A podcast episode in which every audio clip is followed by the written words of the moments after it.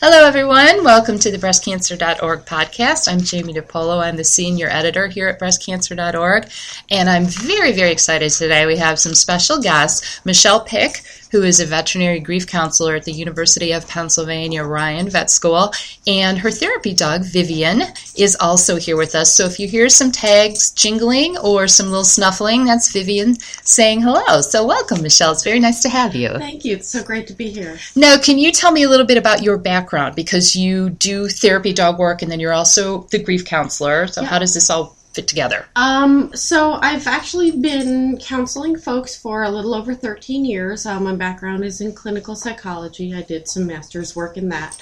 Um, and uh, actually, my first master's was in psychology, and um, that got me into counseling. I did with a lot of different um, populations, and one of which was folks who had cancer or their family members who had cancer. I used to run a support group for people going through making the decisions of radiation um, or coming out of remission or um, deciding to go with chemotherapy and all of the ups and downs of that, and um, trying to be there uh, to help families be as supportive as possible as well. Um, and this was probably about 10 years ago. Um, and fast forward to about 2009, my dog was diagnosed with lymphoma. Um, we made the decision to go ahead with chemotherapy, and she did fantastic, spent about two years on chemo.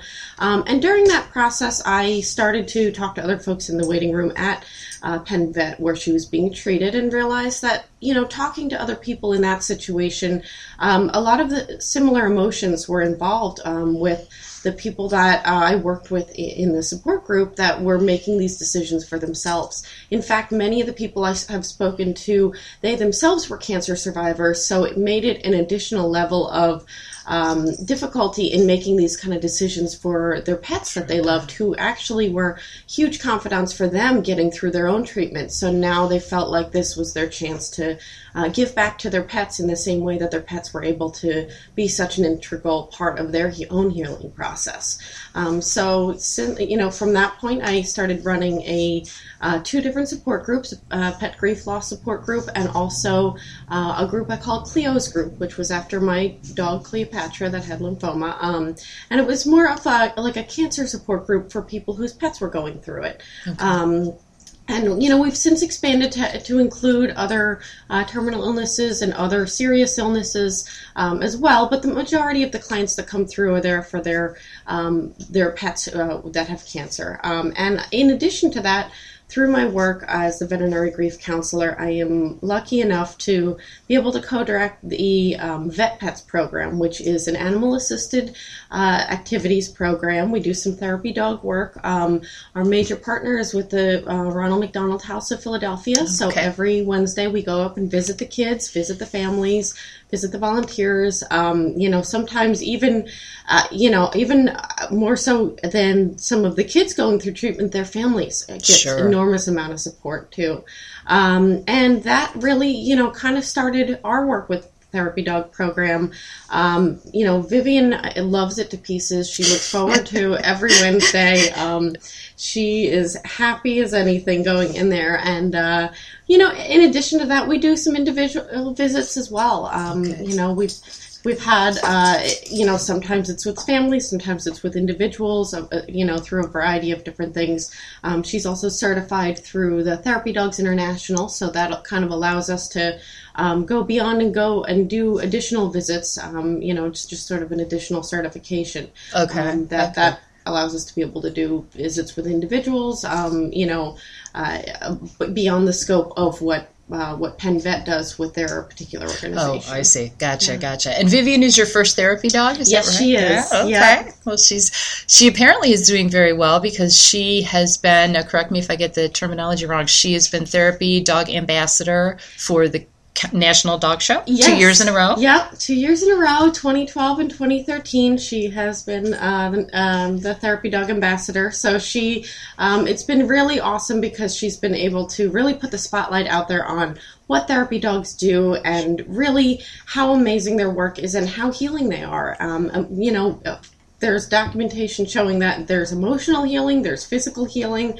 Um, you know, she really gives people the opportunity to get their mind off of, you know, the tough stuff in life and, you know, off of treatment, off of diseases, off of all of these stressors, um, and allows people to really just get to the root of that humanity and enjoy life um, and and to have that de-stress and to focus on something other than the things that they have to focus on to actually get that chance to really focus on what they want to. And you know they uh, people see her and they just light up you know? They just it doesn't matter well she is pretty cute. Yeah. If they're eight months old eight years old 80 years old it really doesn't matter. She seems to have the same effect on everybody so. oh that's great. And it's interesting to me too usually when you think of or hear of therapy dogs you think of golden retrievers or you know uh, labradors. And vivian's a pit bull. Right. So i personally like pit bulls a lot too. So i think it's great that she can be an ambassador for that breed as well. Absolutely Absolutely, and that was one of the things that was huge about um, being uh, in the National Dog Show for that. Um, being honored in that way, it opened a lot of people's eyes to the fact that um, we don't have to just think about therapy dogs as one particular breed. That, sure. You know, it's really more about the individual and about the personality of that particular dog, whether it's something that they would enjoy um, and that they would be suited for. And, mm-hmm. you know, even from the very first day I met her, um, the woman that was in charge of training her trainers actually told me that you know she would be a perfect therapy dog, and she hopes that whoever she goes to is, uh, you know, will will give her that opportunity. And at the time, I had co-directed the Vet Pets program with Penn Vet, and myself did not have a therapy dog. Sure. I just was going up for it, so it seemed like a perfect match. It's kind of fate, wasn't yes, it? Yeah, absolutely. Brought you together.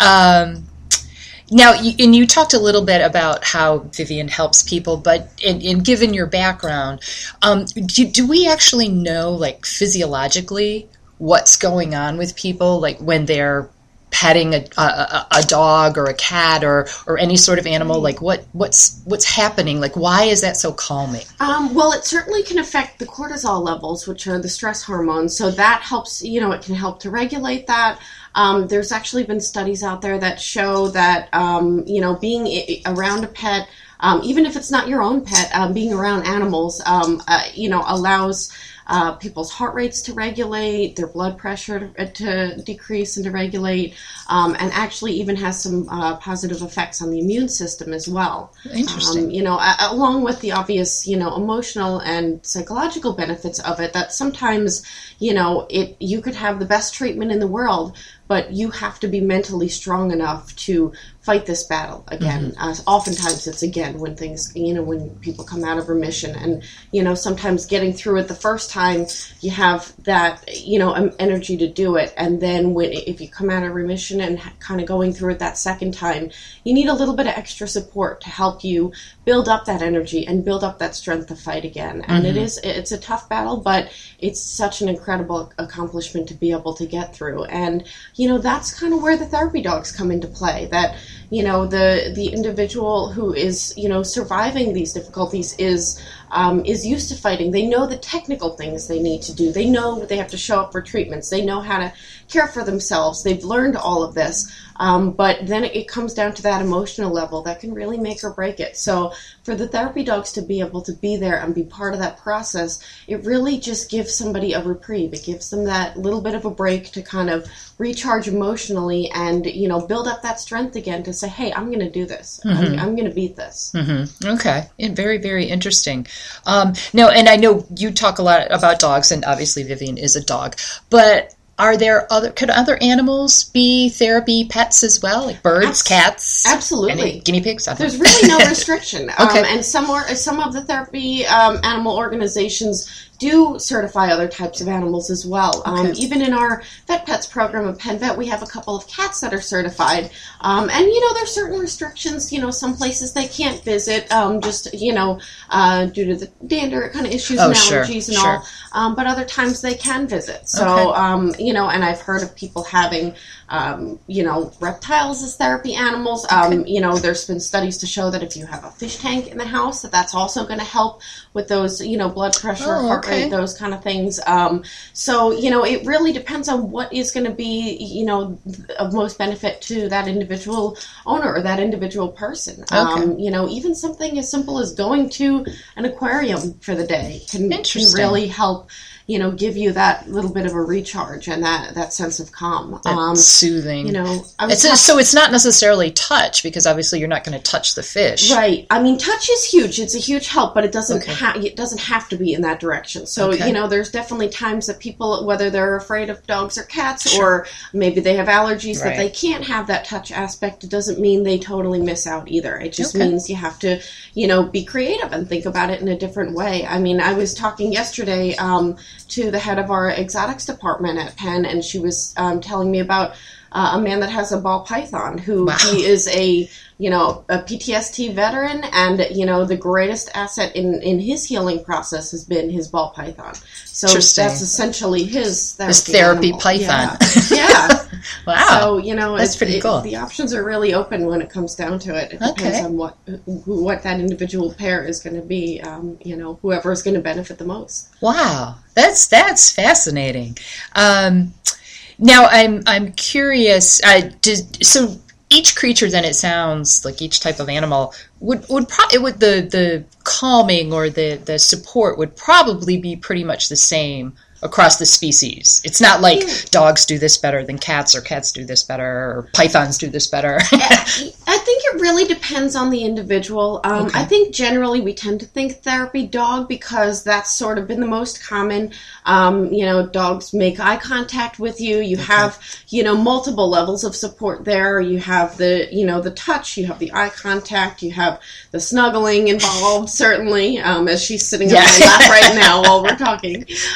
Um, but you know, there's a lot of different aspects to that. There's also um, the fact that their uh, dogs are very adaptive to the energy that other people put out. So sometimes, if somebody is really going through something uh, emotionally, physically, they kind of sense it, and sometimes they become a little bit more attached during that time, or they become a little bit more attentive. Like I know when if we're visiting, uh, you know, several patients at a time, you know, Vivian makes sure she visits each one for sure. She she definitely makes sure she allocates time to each. Um, Okay. But she always tends to. It seems like she finds whoever is kind of in the most need at that moment, and that's who she goes up to. First. She just and knows. She just has a sense for it. That Okay. um, I can't say if I, you know. I'm sure there's other animals that do that too, but I know that the therapy dogs are definitely notorious for being able to to sort of sense things at, at times that you know even when you they know when they, you put their their work bandana on they kind of know they're in that therapy dog mode okay, you can kind of see the mental shift. yeah Okay. absolutely Interesting. Now, um, what kind of training do I? And I'm going to stick with dogs because you have a dog and you know that. Like, what kind of training does a therapy dog get? And and you as an owner, what? How do you how do you go about doing this? Um, so basically, you have to be certified as a pair. So even if your dog is certified with someone else or you're certified with a different dog, you have to individually be certified with that particular pair. okay. Um, the best place to start would actually be the Canine Good Citizen certification, and that's something. Even if your dog isn't going to be a therapy dog, it's still a great way to go. Um, it's a, you know it's just a certain level of training. Um, most of the time, uh, as part of any kind type of test that you would need to take uh, with your dog to make sure that they would be able to be um, a therapy dog with you, um, they would have to either pass the Canine Good Citizen test first, or sort of as part of that test, you know that it encompasses the same thing. So that's something that people can look up online. It's either you know It's through the American Kennel Club, uh, right? Yes, it is. AKC? Yep. Okay. Um, so it's the CGC, which is the Canine Good Citizen Certification, and it has right online, you know, all of the different things that they need to do, which is basically, you know, they need to be able to sit and stay, um, leave it if you know if there's something there that you want them to drop, they need to be able to drop it. Um, they need to be able to be around people, you know, regardless of their age or ability level. So, you know, from a very small child or you know an infant um, to all the way up to somebody who's elderly or possibly even somebody with dementia. Um, you know, they need to be able to handle being around uh, somebody in a wheelchair or with crutches. Um, You know, or or who have prosthetics or maybe have you know uh, colostomy bags or tubes or you know i mean it the dog really needs to be able to not be phased by any of the you know Sure. different things that we all deal with in Mhm, life at different times so um, they kind of test them th- for all of that through you know throughout just to kind of make sure that you know that it's going to be a good fit because you don't want a dog to be trying to be a therapy dog that the dog doesn't enjoy it um, Sure. or that they wouldn't be good at it and you know there's plenty of times that you realize that a dog is just not is not good for it. They're a fantastic dog. I mean, my any other dog that I've had, I've loved them to pieces. They're uh, amazing to me. But this is the first dog that I've had that I've truly felt like no, she wants to be a therapy dog. She has the ability to, and you know, she's really a perfect match for it. Okay. Okay. Um, now, since our audience is a lot of women who've been diagnosed with breast cancer and their families and loved ones, um, do you have any experience specifically with that? And would you like to share that with us? Absolutely, yes. Um, uh, although we've definitely visited with several people with breast cancer, um, you know, plenty of the times with our visits with the Ronald McDonald House, you know, we find out that not only is the child bat- battling cancer, but oftentimes the mother has Oh, had a wow. history of breast Okay. cancer as well. Um, so we certainly talk about that. But on a more personal note, I did have, um, you know, somebody within my family that I was very close to that, um, you know, the uh, immediately when she got the diagnosis of breast cancer, um, you know, she was, uh, you know, in her early 60s. She was still, you know, a very hardworking professional. Um, you know, got this diagnosis, knew she had it in the family, um, and you know, the day that we found out, uh, the day that she found out, um, and she called up, and uh, you know, I asked her, "What what can I do? You know, do you want me to come be, be there with you? You know, do you want me to come to treatments? Well, you know, just tell me whatever I can do to help. You know, let me know." And you know, the first thing she said is, "I want to see the dogs." Aw. So she came over. Um, you know, the, she sat on the couch, and Vivian just climbed right up in her lap, laid upside down, you know, belly up, and smiled at her, and it was just such an amazing experience that I almost couldn't even speak because it just the connection that happened there and to be able to see this woman that I loved who just got this diagnosis which was you know for someone who's normally unshakable she was clearly pretty Sure. scared and upset um, Right. to see her smile in such a genuine and happy way you know and uh, it was really an incredible incredible experience and uh, you know that even uh, actually after her first um, uh, treatment of radiation she also came over and just and wanted to spend time with the dogs and just to you know be able to decompress and it seemed and it was amazing to, to see that vivian seemed to kind of know the areas that were sensitive on her body Oh, too really? that Okay. you know she adapted to that and she laid in different areas that were going to be much more comfortable you know and and i didn't tell her that i didn't tell her vivian no don't lay there or Right. lean on this breast and not Right. the other you right, know right, right. um, but it was pretty uh, amazing that she was able to sort of sense that and, um, you know, with her gentle nature, be able to be that support and that, you know, that snuggle buddy there, um, Uh-huh. but also being able to be sensitive to what was going on. Oh, that's pretty amazing. Now, and she already was a, a certified therapy dog Yes. when this happened. Yes, she was. okay, so she she was familiar with that. That's pretty incredible. Um, now, I'm wondering too if somebody say somebody's just been diagnosed, or if they're sick or going you know through any sort of rough patch, and they don't have a pet. How? No, I know you mentioned like going to the aquarium, but is there are there any other options that somebody can do? Like how? Like can you make arrangements to have a therapy dog visit you in your home, or do you have to go someplace? Or Absolutely. Um, you know, while they, they certainly do, you know, events that are out and open to the public, um, you know, people are certainly welcome to contact organizations directly. So, Oh. Okay. um, some organizations like Therapy Dogs International or uh, Pet Partners are, you know, two great organizations that if you contact them directly and say, I live in this area, I'm looking for a therapy dog for myself or my loved one, um, you know, we're hoping to have maybe uh, one visit a month or what, you know, one visit a week, whatever you're looking for, you let them know. Um, they are able to put it out to the list. We certainly get emails all the time of, Okay. hey, you're somebody maybe in your area. Are you interested in visiting and how often can you do it? Um, you know, sometimes it's through the facilities themselves. Um, you know, so if somebody is at an oncology center and getting treatment, they might find that, hey, you know, here comes a therapy dog walking through the chemo room and where people are recovering and, you know, and just to be able to kind of distract them a little bit during that time. So, um, really, whatever is going to be be best for that individual. So whether it's an individual home visit um, or a visit w- actually during the time of getting treatment or the time of recovering from treatment while still, you know, either inpatient or, or outpatient as well. Okay. Um, so there's really a lot of options out there, and generally, um, you know, therapy dog owners are pretty adaptive too. So even if it's something that isn't already going on, you know, nobody should ever be afraid to reach out. There's just so many healing properties when it comes to having animals in your life. Mm-hmm. And, you know, when you're battling something like breast cancer, you know, it's just, it's amazing to have that buddy there with you. And, Sure. You know, you truly deserve to have whatever support system is going to be helpful for you through that difficult battle to be able to be triumphant and to be be a survivor Okay. And I know some people have told us um, through our discussion boards and also on our Facebook page that um, their pets, uh, you know, they're not certified therapy pets, but just Right. having a pet Yeah. was so supportive and just, like you said, gave them something else to focus on, made them smile, made them feel loved, and really help them get through treatment. Absolutely. And you know, the other thing about pets too that is so fantastic is they don't care what your appearance looks like. So, you know, sometimes when you're going through these difficult treatments, you know, some appearances change. You know, you may have to have surgeries, you may have a mastectomy, you know, you might have to have different types of reconstructive surgeries, or, um, you know, sometimes it takes a while, even, uh, y- you know, you go through physical changes of your face as well. I mean, your battle, your body is fighting this incredible battle. So,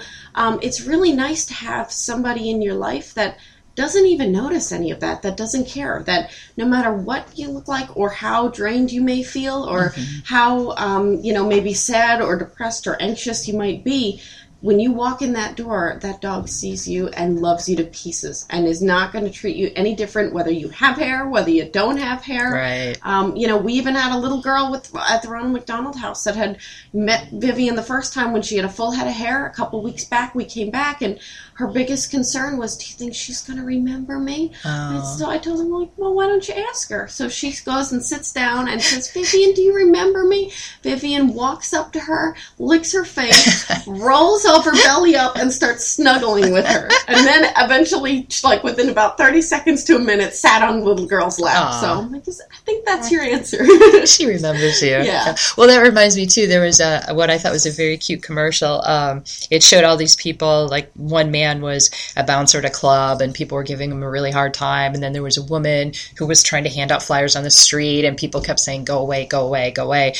And they then the commercial cut and they showed them all like walking in their doors and their dogs just greeting them with this unconditional ah, love and oh you know Yes. you're home and I'm so happy to see you and that was and you could just see it was kind of the same thing you know they just like all the worries melted away and they were just so happy to like share that love with their pet so Absolutely, yeah. absolutely. It's it's really incredible. It, that's that's the thing. Pets are certainly the great equalizer. yes yes. Um, and i had read too i know you know you said definitely um, email or call the uh, therapy dog associations but is there um, is there any sort of shortage of therapy dogs? Because I think I read a couple stories in the paper where they were talking about, um, I think these were hospitals, and they were saying, you know, we would have a therapy dog in here every day if we could, but there just aren't that many of them. Yeah, I mean, there's definitely a shortage. Um, I think it's becoming more and more prevalent. I mean, it's been that's one of the parts that I'm